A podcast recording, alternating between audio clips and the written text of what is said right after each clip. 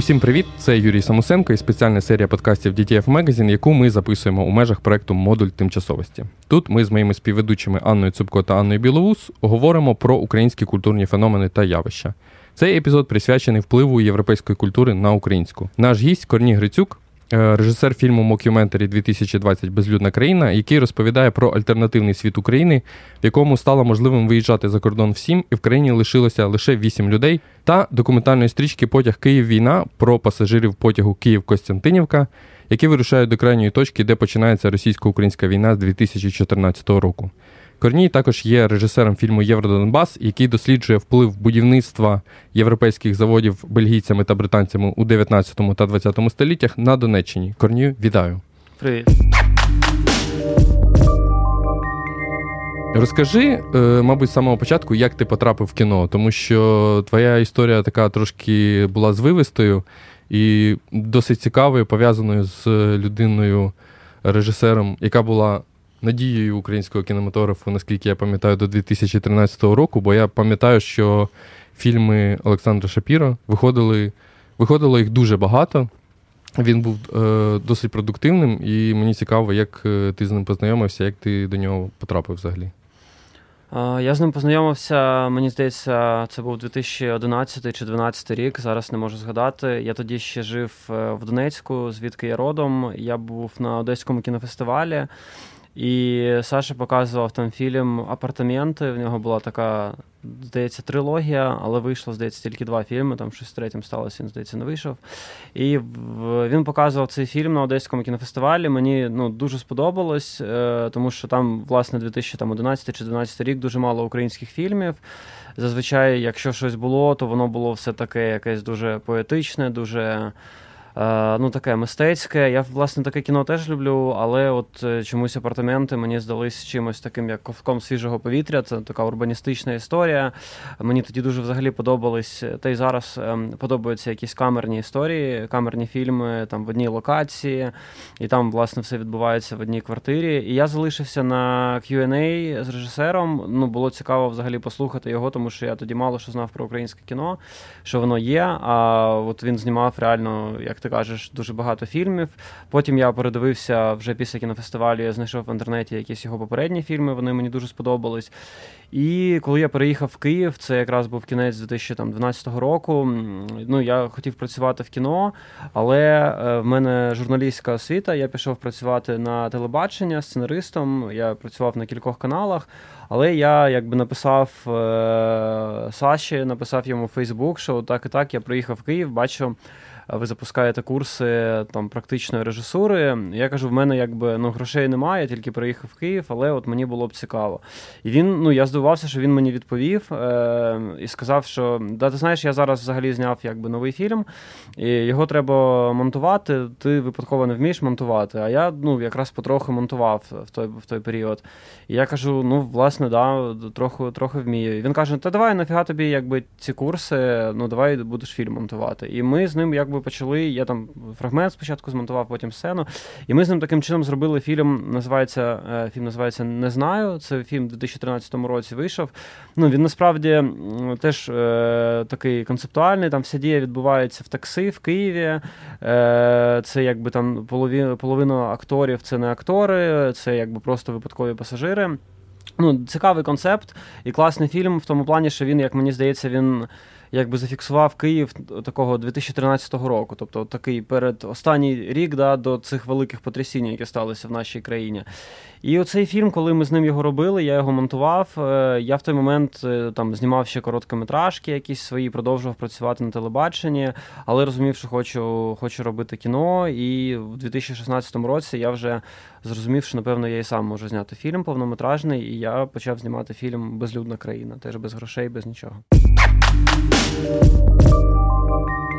Твої два останні фільми вони розповідають про регіон Донбасу. Мені цікаво, що тебе саме в ньому цікавить, крім того, що ти власне сам із цього регіону. А що тебе так зацікавлює в людях, які звідти? А, Взагалі, е, тут напевно можна відповісти, що іноді ну, є така фраза, і вона мені здається дуже точна, що іноді, щоб щось зрозуміти про якесь місце, треба з нього поїхати. І от, напевно, в мене так сталося з Донбасом, тому що Е, на жаль, е, чи на щастя, я не можу себе вважати там вимушеним переселенцем з Донбасу, тому що я приїхав е, звідти за власним бажанням ще задовго до війни, до Майдану, до всіх подій, які сталися в нашій країні. І тому ну, якби я приїхав за власним бажанням в Київ жити, працювати тут. Але до до війни, до 2014 року, звичайно, я часто повертався додому, е, до батьків, до родичів, до друзів. Ну, мене багато що пов'язувало е, з Донецьком до 2014 року. Після 2014-го, напевно, якщо зараз я приїду в Донецьк, я там можу зустріти кількох родичів і все. Тобто, я думаю, що за півдня я там побачусь з усіма, хто мені подобається. Ну, не те, що хто з ким мені там цікаво і хочеться побачитись, тому що просто всі виїхали за ці роки. І коли я звідти поїхав, я зрозумів, що я насправді ну, дуже мало знаю про рідний край, е, про історію цього регіону. Е, і от, власне, коли я знімав е, цей фільм Поїзд Київ війна, я зрозумів, що взагалі величезна проблема в тому, що ну не тільки я один такий, багато людей з Донбасу. Вони живуть радянськими міфами про цей регіон. А ця територія, мені здається, це найбільш міфологізована територія в Україні взагалі, тому що цей весь радянський наратив з приводу індустріальної ну, такої міці Донбасу, його потужності, він був тоді побудований. І коли я знімав поїзд Київ війна, от якось дуже логічно, після того я почав більше цікавитись історією цього краю, досліджувати її. І власне так я прийшов до фільму Євродонбас, який і розповідає про цей.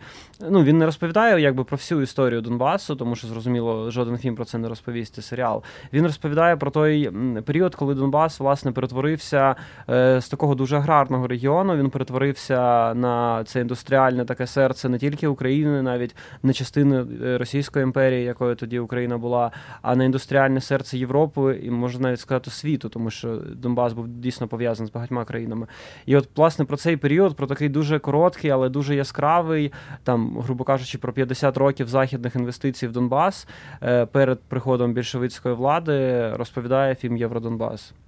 А як ти дізнався вперше про те, що бельгійці взагалі будували там заводи? І чи знає взагалі місцеве населення в якомусь такому великому об'ємі про те, що в них є така європейська частинка історії? Е, Я дізнався не про бельгійців. Я ще коли жив в Донецьку з дитинства, я знав, що колись Донецьк називався Юзівка. Е, Що був там такий британець Джон Г'юз. У нас навіть був е, пам'ятник йому на одній з центральних вулиць, такий маленький. Його в 2000-й поставили. І була Юзівська пивоварня. Там дуже смачне було пиво. Такий, якби пивний ресторан. Він теж називався Юзівська пивоварня.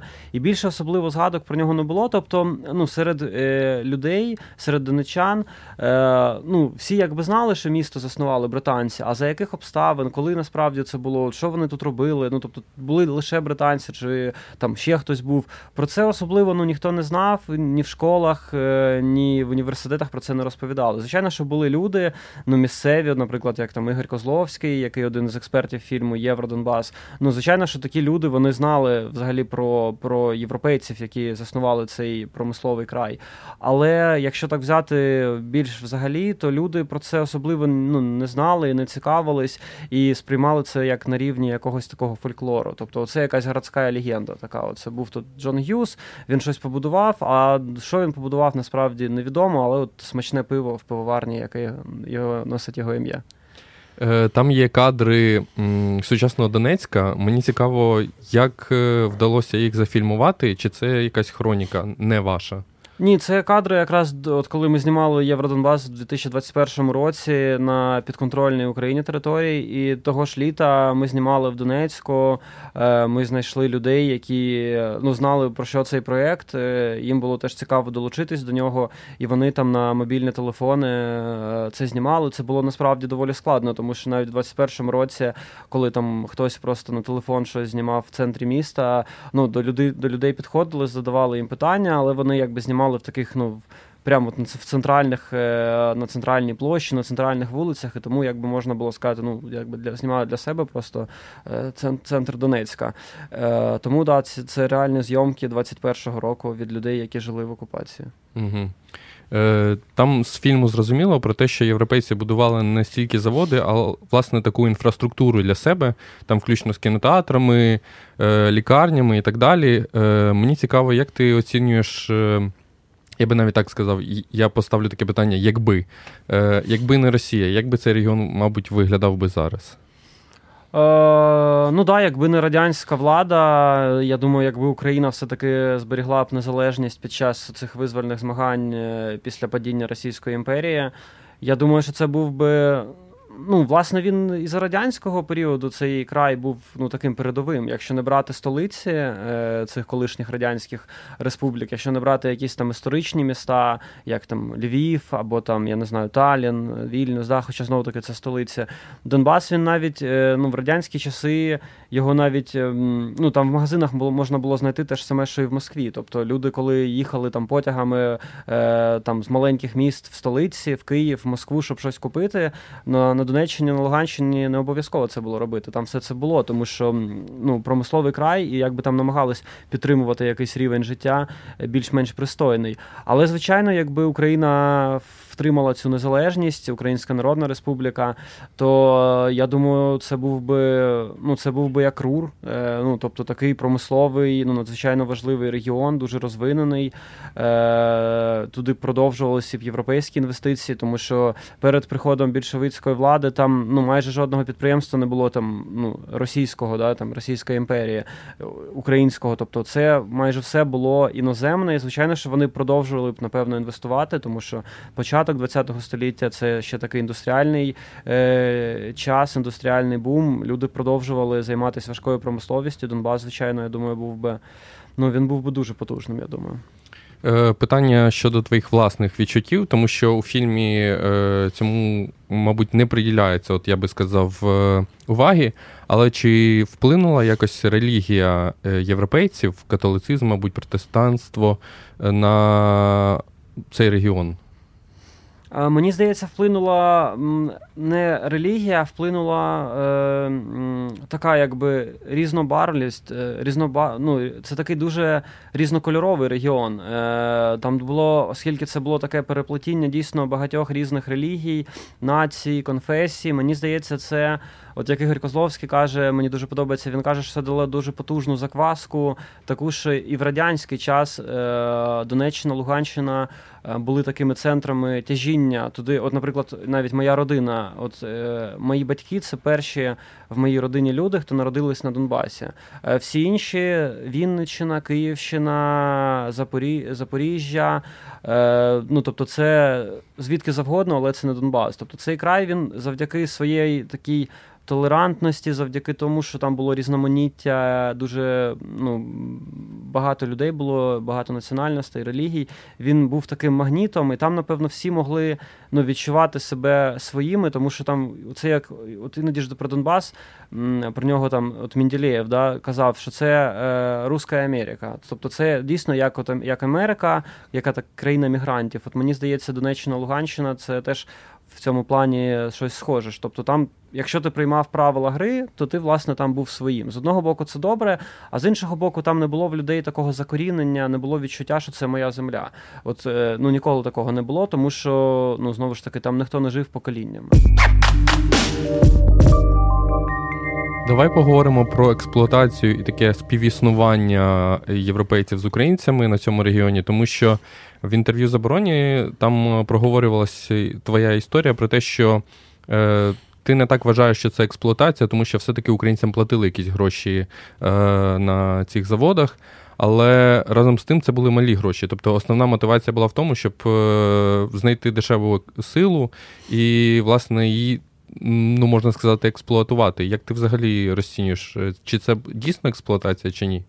Я думаю, що просто проблема цього періоду е, європейської інтеграції, е, європейської індустріалізації Донбасу, вона в тому, що є якби як дві крайності. Тобто, одна це як в радянський час про це взагалі не говорили, це забувалось такого не було. Тут були тільки буржуї, експлуататори. Е, От прийшла радянська влада, і люди почали нормально жити. Це якби одна історія. А друга історія, що звичайно, що зараз, коли йде ну, постколоніальна війна, коли ми намагаємось повернути власне і Донбас, е, і взагалі відстояти свою незалежність, звичайно, що в нас є дуже велика спокуса говорити про той період лише крізь рожеві окуляри і казати, що от, от Донбас був прям ну він дійсно був тоді потужним, і казати, що там все було добре. Ні, там не було все добре. Там були якби серйозні, ну там була серйозна сегрегація. Тобто там люди дійсно жили на вулицях. Е, ну, якби Європейці жили під охороною, вони там жили трохи окремо. Українці, е, робітники там або росіяни, які приходили, етнічні росіяни там працювати, вони жили ну, в інших місцях. Е, там були свої проблеми, навіть такі, як е, пов'язані, там були навіть холєрні бунти, такі. Тобто там реально була проблемна епідеміологічна ситуація в тому краї. І тому ну, мені здається, цей період його треба розглядати комплексно і казати, що дійсно були якісь речі передові, як, наприклад, кінотеатри в Лисичанську і в Маріуполі, які були на тоді, коли в Києві їх не було. Ну це факт. Вони були тоді. Вони були окей, вони були при, при підприємствах. Це будували бельгійці в першу чергу для власних інженерів, для власних робітників, щоб вони після роботи могли проводити час, як вони звикли в себе вдома. Але звичайно, і українці цим також користувались, тому що вони мали гроші, вони до того тягнулись. Або, наприклад, що європейці принесли туди футбол. Чому на Донбасі завжди любили футбол? Ну і там в нього грали набагато краще, ніж грали в Києві, в Москві або там десь в Петербурзі, тому що там було дуже багато робітничих команд. Ну і на футбольному полі, якщо ти грав добре, не було різниці. Ти бельгієць, чи ти українець, чи ти росіянин, чи ти там татарин, грубо кажучи.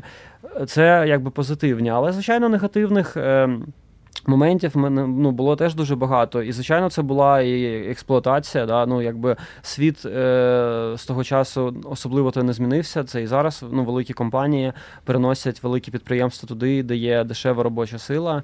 І якби ну, так так влаштований капіталізм, ми не можемо нічого з цим зробити. Ну, Ми зараз, наприклад, знову ж таки, коли ми говоримо про якусь повоєнну відбудову України, ми ж теж кажемо, от було б класно, якби в нас тут збирали Volkswagen, да? або там перенесли сюди щось. Але це ж теж якби ну свого роду експлуатація, тому що тут буде більш дешева робоча сила, ніж навіть в Польщі або в Німеччині. Тому ну такі, е, таке теж було. І про це ну тому, власне, мені здається, Євродонбас цей фільм. Я коли його робив, мені хотілося взагалі просто про цю тему розповісти, поставити її трохи на цей порядок денний, щоб ми взагалі почали досліджувати той період. Тому що мені здається, він дуже мало досліджений, і на жаль, останні роки ми не маємо можливості досліджувати його на окупованих територіях в Донецьку, в Луганську. А це важливі Макіївка, це важливі якби міста, важливі індустріальні центри зі своєю історією. Тому якось так. Е, ти також працював е, з іноземними фондами, включно з е, фондами цими європейськими, які країни, яких працювали в Донецькому регіоні. І мені цікаво, що вони взагалі думають. Вони дивляться на цю історію як на якесь імперіалістичне минуле у контексті своєї історії, чи для них це такий самозабутий факт, як і для більшості українців. Це, до речі, дуже цікаве питання, тому що тут дуже залежить якби від країни. От дійсно, наприклад, коли ми там говорили про якісь покази Євродонбасу у Франції, ну на французів ця тема особливого враження не справляє, тому що в них було багато е, якби цих заморських територій. Вони багато де вкладали гроші, багато вони де експлуатували, і для них якби це ну не дуже цікава частина історії. Наприклад, для для валійців, звідки Джон Г'юз, е, він британець, але він якби з Уельсу. Для них це якби супер супер цікава історія. От ми навіть співпрацювали з валійськими дослідниками. І, ну, Вони якби це дуже ретельно намагаються вивчати, тому що Вельс маленька країна, маленьке населення, і тут їхня історія, що от саме їх бізнесмен е, поїхав на інший край Європи, з нуля просто побудував е, підприємство, побудував міста. Ну Для них це якби супер класно, супер цікаво. Е, бельгійці цей період е, теж вони його розцінюють. Е, як частину свого колоніального минулого, але вони в той же період вони робили насправді жахливі речі в Африці. Якщо почитати про бельгійське Конго, що вони там витворяли, ну це реально ну дуже страш, страшні речі. І тому е, оцей якби їх інвестиції в схід України це якби така ну більш позитивна історія для них, якщо вони говорять про той період. Тому тут дуже якби залежить від країни. І французи, наприклад, тут ще дуже цікаво, вони не дуже люблять про цю тему говорити, тому що е, французькі підприємства підприємства вони були влаштовані як акціонерні товариства, і звичайні французи вони вкладали гроші в ці підприємства. Можна було жити там у себе у Франції, в Парижі, в Ліоні, піти, якби да, в збіркасу, вкласти 100 франків і мати якусь частку е, грошей, е, частку частку підприємства на Донбасі. І тому, коли більшовики це все націоналізували, а у французів є ця любов взагалі до Росії і навіть до більшовицької Росії, вони якось в один момент в них щось трапилось з їхнім світоглядом, і вони, ну як, нас якби тут би відібрали наше, але якби Росія це ж наша. Ну, ми дуже любимо цю країну, і ми любимо навіть Радянський Союз, тому французи якби цю тему вони намагаються замовчувати. Але в цілому європейцям да, цікаво, німцям дуже цікаво, тому що німці були, вони якраз. От мені здається, німці займалися тим, чим ми можемо займатися після того, як е, війна закінчиться на Донбасі. Вони займалися більше таким, якби аграрним бізнесом там, тому що це дуже родючі землі. Тому що індустріальне коло Донбасу ну воно зараз замикається, тому що ми бачимо, що там все зруйновано. Е, ну нема сенсу якби відновлювати всі ці підприємства. Їх не було особливого сенсу і до війни. Е, ну так щось з ними нове робити. А зараз, звичайно, коли воно все розвалене. Тому я думаю, що якраз оцей німецький досвід, коли вони Донбасу зробили якби такий ще сільськогосподарський край.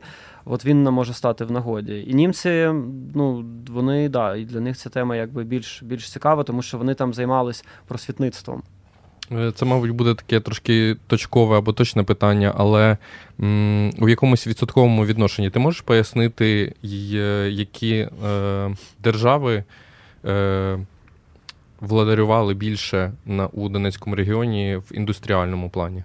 От Бельгія, насправді Бельгія, Бельгія, да, Бельгія. Тобто це така, ну, з тих країн, про які ми зараз там говоримо: Франція, Німеччина, Великобританія, е, Сполучені Штати.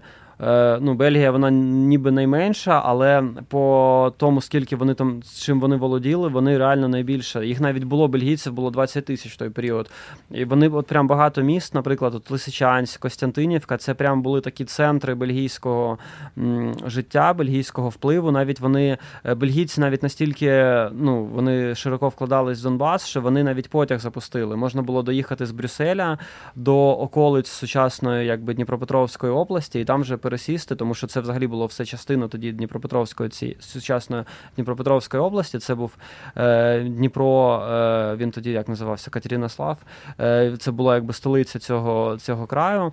І от бельгійці навіть з Брюсселя туди запустили прямий потяг. Їм настільки було важливо мати це пряме сполучення. Тому от Бельгія це країна номер один.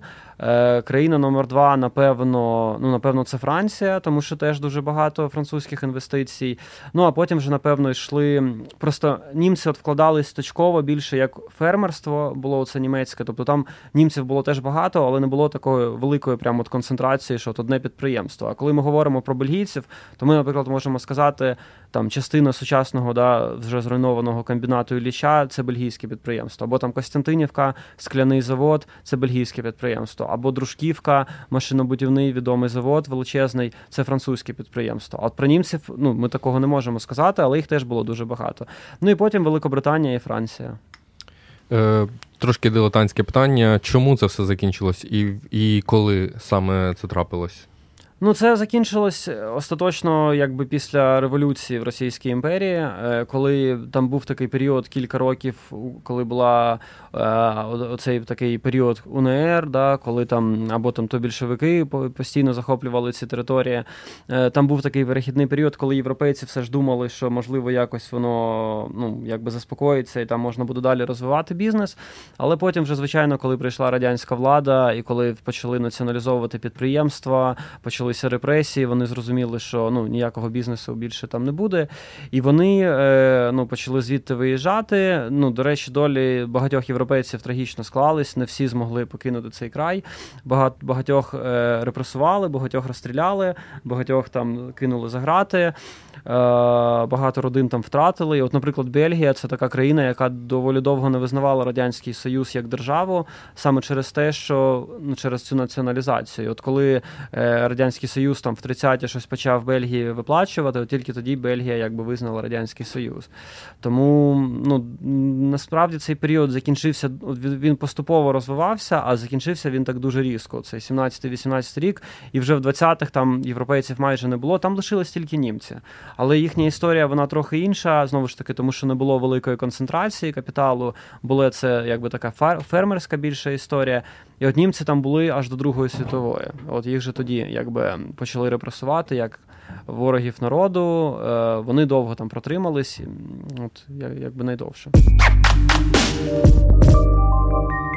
Ми часто говоримо про збереження культурної пам'яті, і часто немає якоїсь розробленої методології. Дуже хотілося б, щоб вона була ця ініціатива від держави.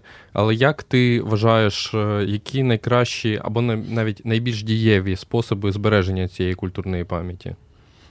Ну, я думаю, ну, є якби як матеріальна, да, от, тобто, те, на жаль, що що зберіглося до до наших днів, те, що дійшло з тих часів, ну, воно було. Але от зараз, ну, просто ми, коли знімали в 21-му році цей фільм, ну, ми приїхали там умовно від Маріуполя до Лисичанська, і в мене там ну, в кожному ну, в багатьох містах є там знайомі, друзі, е, люди, які нам допомагали. І я просто вже за цей рік побачив, скільки всього знищено, е, навіть того, що ми зняли для фільму, будівель, споруд е, в Маріуполі, в тому ж самому Лисичанську, в Дружківці що говорити про якесь збереження, от саме матеріальне, ну тут як пощастить нам після війни, насправді. От от що що залишиться, якісь будівлі, е, частини підприємств е, цих європейських, ну це класно, якщо воно щось збережеться, і ми зможемо це щось може відреставрувати і робити туди якісь тури. Але нематеріальна пам'ять, от всі ці згадки про той період, ну дослідження, да, звичайно, їх потрібно робити, тому що це ну це тяглість якби процесів, тяглість історії, і це показує що ми, ну як як казав один з експертів нашого фільму, що ми якби не йдемо в Європу, ми туди повертаємось. Тому ну цим цим треба займатися. Просто чи питання на часі це зараз, коли там такі бойові дії йдуть, і ну зараз, напевно, все-таки треба виграти війну, а потім вже це зберігати більше. Угу. Ну на жаль, ну такі просто пріоритети. Якби в нас не було війни, то звичайно це треба було в першу чергу зберігати. Але в мирні часи це ну не зберігалося навіть в тому ж в моєму рідному Донецьку цей будинок в якому жив Джон Г'юз, ну він в такому стані, що ну соромно йому комусь показати і сказати, це будинок засновника міста. Це було і до 2014 року. Ніхто на це не звертав увагу. Е, разом з тим, ти був шоуранером е, подкасту Чому вони крадуть, і він був про те, як росіяни крадуть е, коштовності і цінності з України. Але питання у мене трошки іншого характеру. Як ти для себе пояснюєш російські цінності? Чи є вони взагалі? Ну, вони, напевно, є, але це ну, просто імперські такі цінності. Тобто, це єдина можливість, напевно, для імперії ну, зберігатися, це ну, забирати щось чуже, намагатися розширятися. І так само, ну, от, от, ну, це навіть як ця війна, да, зараз. От вони там ну, якби приєднали в лапках да, там, частину українських територій. Ти просто коли дивишся на мапу Росії, ти думаєш. Ну, а навіщо вам ще території? Ну, так само, мені здається, і, і культурна спадщина. Вони століттями щось тягнуть звідки ну, звідки вони можуть дотягнутися. От Під час Другої світової вони дійшли до Берліна вони мали контроль над Східною Європою. Ну вони звідти тягнули. Коли вони мали контроль над Україною, тягнули з України. Зараз вони захопили. Да вони навіть, я думаю, не особливо то і цікавляться тим, що там вони накрали на Херсон. Ну, тобто є, да, звичайно, якісь там точкові речі, які їм важливі.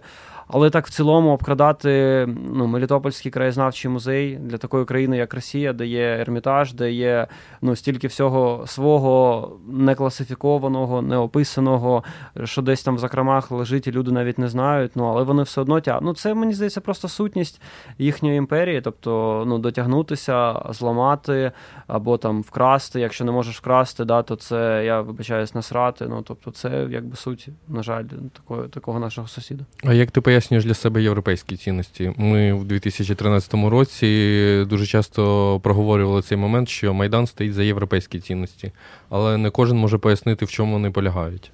Та ну, з європейськими цінностями теж е, да, питання, тому що ну, якби є красиві слова про європейські цінності, а є якби реальна ситуація навіть з війною в Україні. І скільки прекрасні ну, європейські уряди, які відстоюють європейські цінності, зволікали з рішенням дати Україні там сучасне ППО. Ну це ж просто ну про які цінності може йти мова, коли ну, наші військові не могли збивати, ну і досі не можуть збивати деякі типи ракет. Ну а в європейських країнах це все є. Ну вони ні з ким зараз не воюють, але вони якби бояться да, там якось розлютити Росію. Тому ну мені здається, взагалі е, те, що зараз відбувається в Україні, це така якби переоцінка багатьох ну, моментів, і в тому числі з європейськими цінностями. А чи лишились взагалі вони? А чи готові європейські країни так само, як Українська, як Україна, там боротися за незалежність, за свободу? За те, щоб бути своєю країною. Тому що знову ж таки досвід Європи навіть. Другої світової показує, що можливо та й не готові. Ну тобто, що вони спочатку намагались домовитись з Гітлером, потім та ж Франція дуже швидко якби здалася. Ну це ж це ж реальні речі. І ну мені здається, що Ну, є да, європейська якби любов до до порядку, до демократії, але зараз мені здається, Україна передова країна, яка показує, як треба ну і вмирати, в тому числі за якісь цінності для того, що для тебе дійсно важливо. Тому ну дуже складне питання. Давай трошки задаємо твій другий фільм е, повнометражний Київ е, Потяг війна. Потяг Київ війна. Е, І я помітив, що ну, зараз е, цей потяг не курсує, е, але курсує інший потяг, е, який йде з Києва до Краматорська. І він фактично став таким потягом Києвом війна, але він трошки іншого характеру, тому що я помітив, що це такий потяг, на якому військові їдуть на схід після відпустки або вертаються з, зі сходу саме в ту відпустку. Е, але мені здалося, що твій е, фільм був саме про е, діалоги, які відбувалися в цьому потязі, і мені цікаво, чи тебе цікавить, про що говорять люди в потязі Київ-Краматорськ. Ну так, поїзд, поїзд Київ Краматорська, власне, є поїзд Київ Костянтинівка, просто він трохи раніше закінчує свій маршрут в Краматорську, Краматорськ трохи західніше. А, я думаю, що просто зараз цей поїзд, я в ньому не їздив з початку повномасштабного вторгнення. І ну, мені я можу тільки там по відгукам або там по по уяві уявляти, да, що там відбувається, про що там говорять люди. Але я думаю, він зараз більш однородний такий. Це як це як місто Краматорськ. От, Наприклад, мені там знайомі показували відео нещодавно з якогось великого супермаркета в Краматорську, і там одні військові. Тобто, ну і я розумію, що зараз і пояс, напевно, на 90%, дійсно, як ти кажеш, з військових. Все-таки, коли ми знімали в 19-му році, там також були військові, які так само їхали на схід на ротацію або їхали у відпустку е- кудись е, західніше. Але все-таки їх тоді розбавляли і жителі оцих при прифронтових територій. І ще був дуже великий відсоток все-таки людей, які проживали на окупованих вже тоді територіях, але вони, якби як ми казали, їхали на материкову да, Україну. І тому дійсно там був такий контраст з людей, з думок. Е, ну ну дуже там вони були різні. Це такі різні світи, які перетинались на 12 годин в цьому поїзді. Зараз, напевно, він більш однородний, більш такий. Е, ну я не думаю, що там там, напевно, зараз можливо більш він більш, мені здається, такий однозначний, я б напевно про це сказав. Тому що я навіть бачив репортаж, здається, Суспільного на початку повномасштабного вторгнення з якогось теж поїзда, який евакуював людей зі Сходу на захід України, і там просто всі матюкали Путіна. А коли ми знімали в 19-му році фільм, ну там ну, були люди, які там ну, казали, що а Україна і Росія це якби мама і папа. Не все так однозначно. Не все так однозначно, да, або що це, це, це все через Майдан, або якби тут не було українських військових, ну типу, вже все прозрулило. Ну тобто, в 19-му році Україна да, ну, демократична країна, і на жаль, ця демократія іноді проти нас працює. Ну там таке можна було почути. Ну я чув там багато речей, коли люди просто не хотіли зніматися, але вони мені казали, що вони думають, і там ну страшні речі. А зараз все таки все більш однозначно, мені здається. Теж часто проговорюємо той момент, що Україна об'єдналася на фоні російської агресії, але е, потяги, таксі і взагалі транспорт це така, це таке середовище, в якому можна по-справжньому дізнатися думку українців. І ти говориш про те, що цей потяг він став таким е, більше однорідним, навіть е, стосовно якоїсь єдності думок, тому що там переважно їздять військові. Але як ти відчуваєш? Я знаю, що ти, мабуть, не їздив. Ну, ти сказав, що ти не їздив на потягах, але як ти відчуваєш, що чи різняться думки у потягах Київ-Перемишль і Київ-Краматорськ? Mm, ну, До речі, потягом Київ-Перемишль я їздив одного разу. Да, Я їздив е, на на, на кінофестиваль, якраз кіно показувати і повертався цим поїздом. Він мені. Е, ну, Він, до речі, от чимось от чимось схожі насправді ці потяги. От Я коли в Перемишлі на нього сідав на Інтерсіті, і на ньому було так теж багато людей. Оце, ну, Тобто це відчуття не якогось такого от внутрішнього поїзду, я не знаю, там Київ. Львів, або там Одеса, Львів, коли там люди їдуть у відпустку, хтось у відрядження, хтось ще кудись. Тобто, а в цих потягах ти розумієш, що вони якісь такі ну, фронтирні, тобто, що вони якісь ну, доленосні, що тут купа історій, що тут за кожною людиною стоїть якась дійсно велика історія. Людина або тікає від війни, або навпаки е, була в Європі під час війни і зараз повертається в Україну. І так само тоді цей потяг і на ну, і на і в Костянтинівку він був такий теж, що хтось туди їхав. Ну, не туризмом їхали люди туди займатися, або там не бізнесовими справами, а їхали дійсно там або воювати, або до на окуповану територію. Тому вони насправді чимось дуже схожі таким якимось вайбом і, можливо, якоюсь такою значущою, що ну, що вони дійсно там ну, значимість цих потягів є. Але ну, за розмовами ну, дійсно вони різні. І ну, да, ну, я думаю, що вони вони в чомусь схожі, а в чомусь дуже різні. Але це складно пояснити. Мені здається, треба просто проїхати і в тому поїзді, і в тому. От я в поїзді Київ Перемишль їздив, а в поїзді Київ Краматорськ спочатку повномасштабного вторгнення не їздив. Е, у нас було інтерв'ю на початку повномасштабного вторгнення з Валентином Васюновичем, і ми говорили про те, що фільм е, багато подій передбачив. Хоча його фільми це була рефлексія е, його Атлантида, особиста да? війни. Так, ага. в тому числі Атлантида. Ну і відблиск це теж такий фільм, який дуже гостро зараз показує, чим насправді є Росія для багатьох українців. Але ось твій фільм 2020 Безлюдна країна він е, е, уявив таку реальність, е, в якій всі українці виїхали, і залишилося небагато людей, яким подобається залишатися в Україні. Ти для себе якось цей фільм взагалі переосмислив з початком вторгнення чи ні?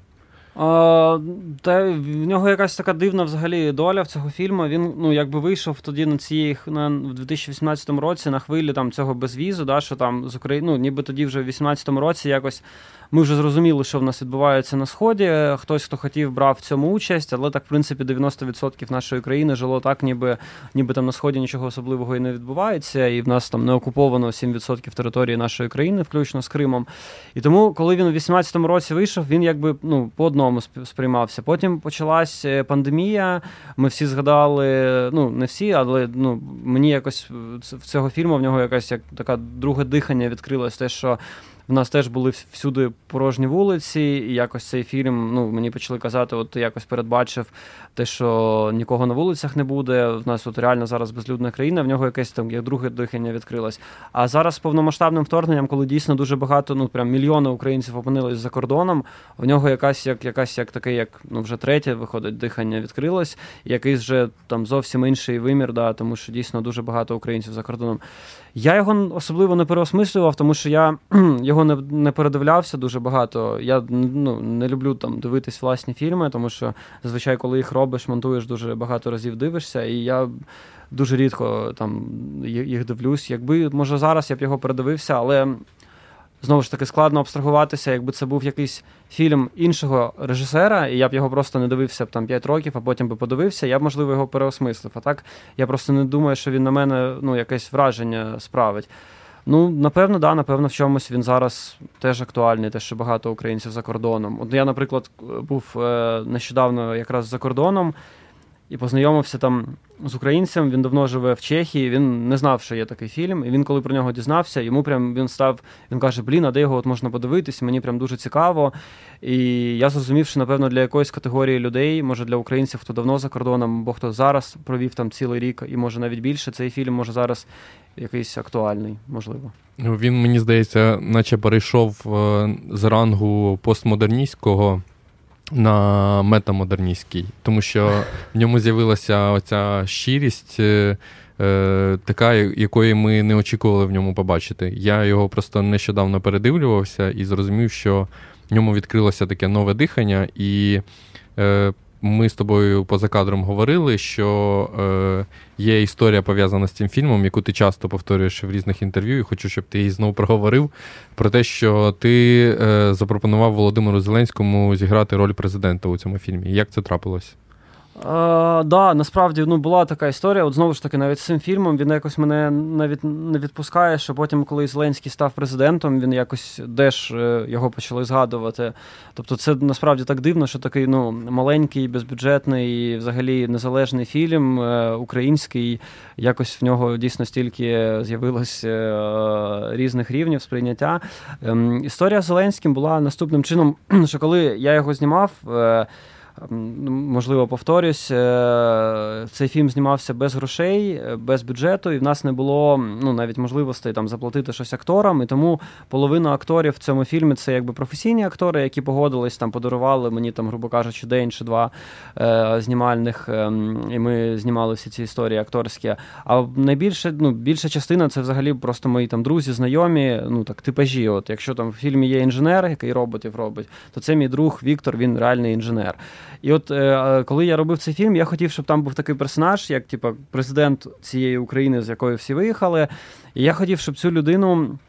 Цього президента зіграв хтось дуже медійний, але без політичних амбіцій. Тобто, щоб це не був там просто якийсь там український політик, який в цьому фільмі став президентом. А от хотілося б мені, щоб це був хтось дуже медійний. І якраз в той момент я подумав, блін, от було б класно з Зеленським, тому що він тоді ще не вийшов Слуга народу серіал, але ну, вже були ну, його відомі ці скетчі, да, його шоу, де власне він висміював українську політику. І я подумав, що можливо це було б смішно. І коли ми знімали цей фільм, я через там знайомих друзів знайшов е, ну, його реальний там емейл. Е, Ми йому написали, і ну я здивувався, але реально відповіла там його помічниця. Сказали, що ну да, Володимиру могло бути цікаво. Я одразу попередив, що нема грошей, нічого нема, але от за один знімальний день ми все зробимо. І і ми навіть е, ну я навіть скинув їм сценарій, і тоді вже якраз вийшов Слуга народу серіал. Я подумав, ой, як класно, можна в них ще буде попросити якісь кадри зі Слуги народу, там десь, де президент Зеленський у Верховній Раді, ще десь, тому що в мене не було можливості знімати в Верховній Раді. Я б ці кадри теж би вставив як типу як хроніка. Тобто такий постмодернізм, постмодернізм прям мав би там бути. І ми десь дуже довго шукали цей один день знімальний, який можна ем, зняти. Десь протягом півроку це постійно там переносилось, щось в Зеленського не виходило, але він не відмовлявся. І потім в якийсь момент я зрозумів, що якось ну це дуже довго тянеться, а мені було складно постійно тримати. Ну, нема грошей, нема бюджету, тримати ну, групу, бути готовим. Ми вже все зняли, я вже все змонтував. І я подумав, що напевно треба іншого актора шукати. І тут я подумав про Андрія Кулікова. Я його з дитинства, от я був фанатом, це, коли це була там свобода слова, там Шустер вів, Кісельов, ще хтось. Але от я завжди дивився тільки тут, де був Андрій Куликов. Мені прям ну я супер був його фанатом як журналіста. Я навчався на журналістиці. Е, ми мені здається розбирали взагалі ну, його якби манеру, його роботу. І от мені сказали, що є ну, можливість до нього звернутися. І я йому написав е, теж якби на обум, і він мені відповів, сказав, що йому в принципі цікаво, ну чому ні. І ми з ним потім переписали. Він якось одразу відгукнувся. Ми почали дуже активно працювати. І він, як людина, яка там безпосередньо спілкувався там з усіма українськими президентами, і він е, додав дійсно в цей образ щось, е, щось від себе, щось, що він бачив від цих людей, ну будучи прям з ними дуже близько, і ну, це була суперкласна зйомка. Ми дуже швидко все зробили, і мені дуже сподобалось з ним працювати. Ну і в нього мені здається, цей акторський талант є. І мені здається, що взагалі ну і йому цікаво цим займатися. Тому якщо хтось буде і він, шукати актора... він був ду- дуелянтом, так би мовити, на дебатах, е, коли президент Зеленський і Порошенко тоді якраз змагалися один між собою. Да, це було смішно, коли вони. Ну, мені було смішно, коли вони вдвох були на сцені, і вже тоді вийшов цей фільм. І ну, теж мені там навіть хтось з Твіттера прислав, е, що типу, а от фільм Безлюдна країна в реальності, от, типа, президент з фільму Безлюдна країна, а тут кандидат. Ну, коротше, воно так все змішалось. Да, Але Андрій Куліков, мені здається, в нього є класний такий артистичний теж талант, в нього дуже класна пам'ять. Він просто шматки по три сторінки тексту вивчає дуже швидко і е, дуже класно працює на камеру. Тому ну, мені дуже з ним сподобалось. Я його дуже ну, поважаю як радіоведучого, як журналіста, як людини, яка взагалі мені здається дуже багато зробила для української журналістики серйозної. Корнію, дякую тобі за розмову. Це був подкаст DTF Magazine. Почуємося.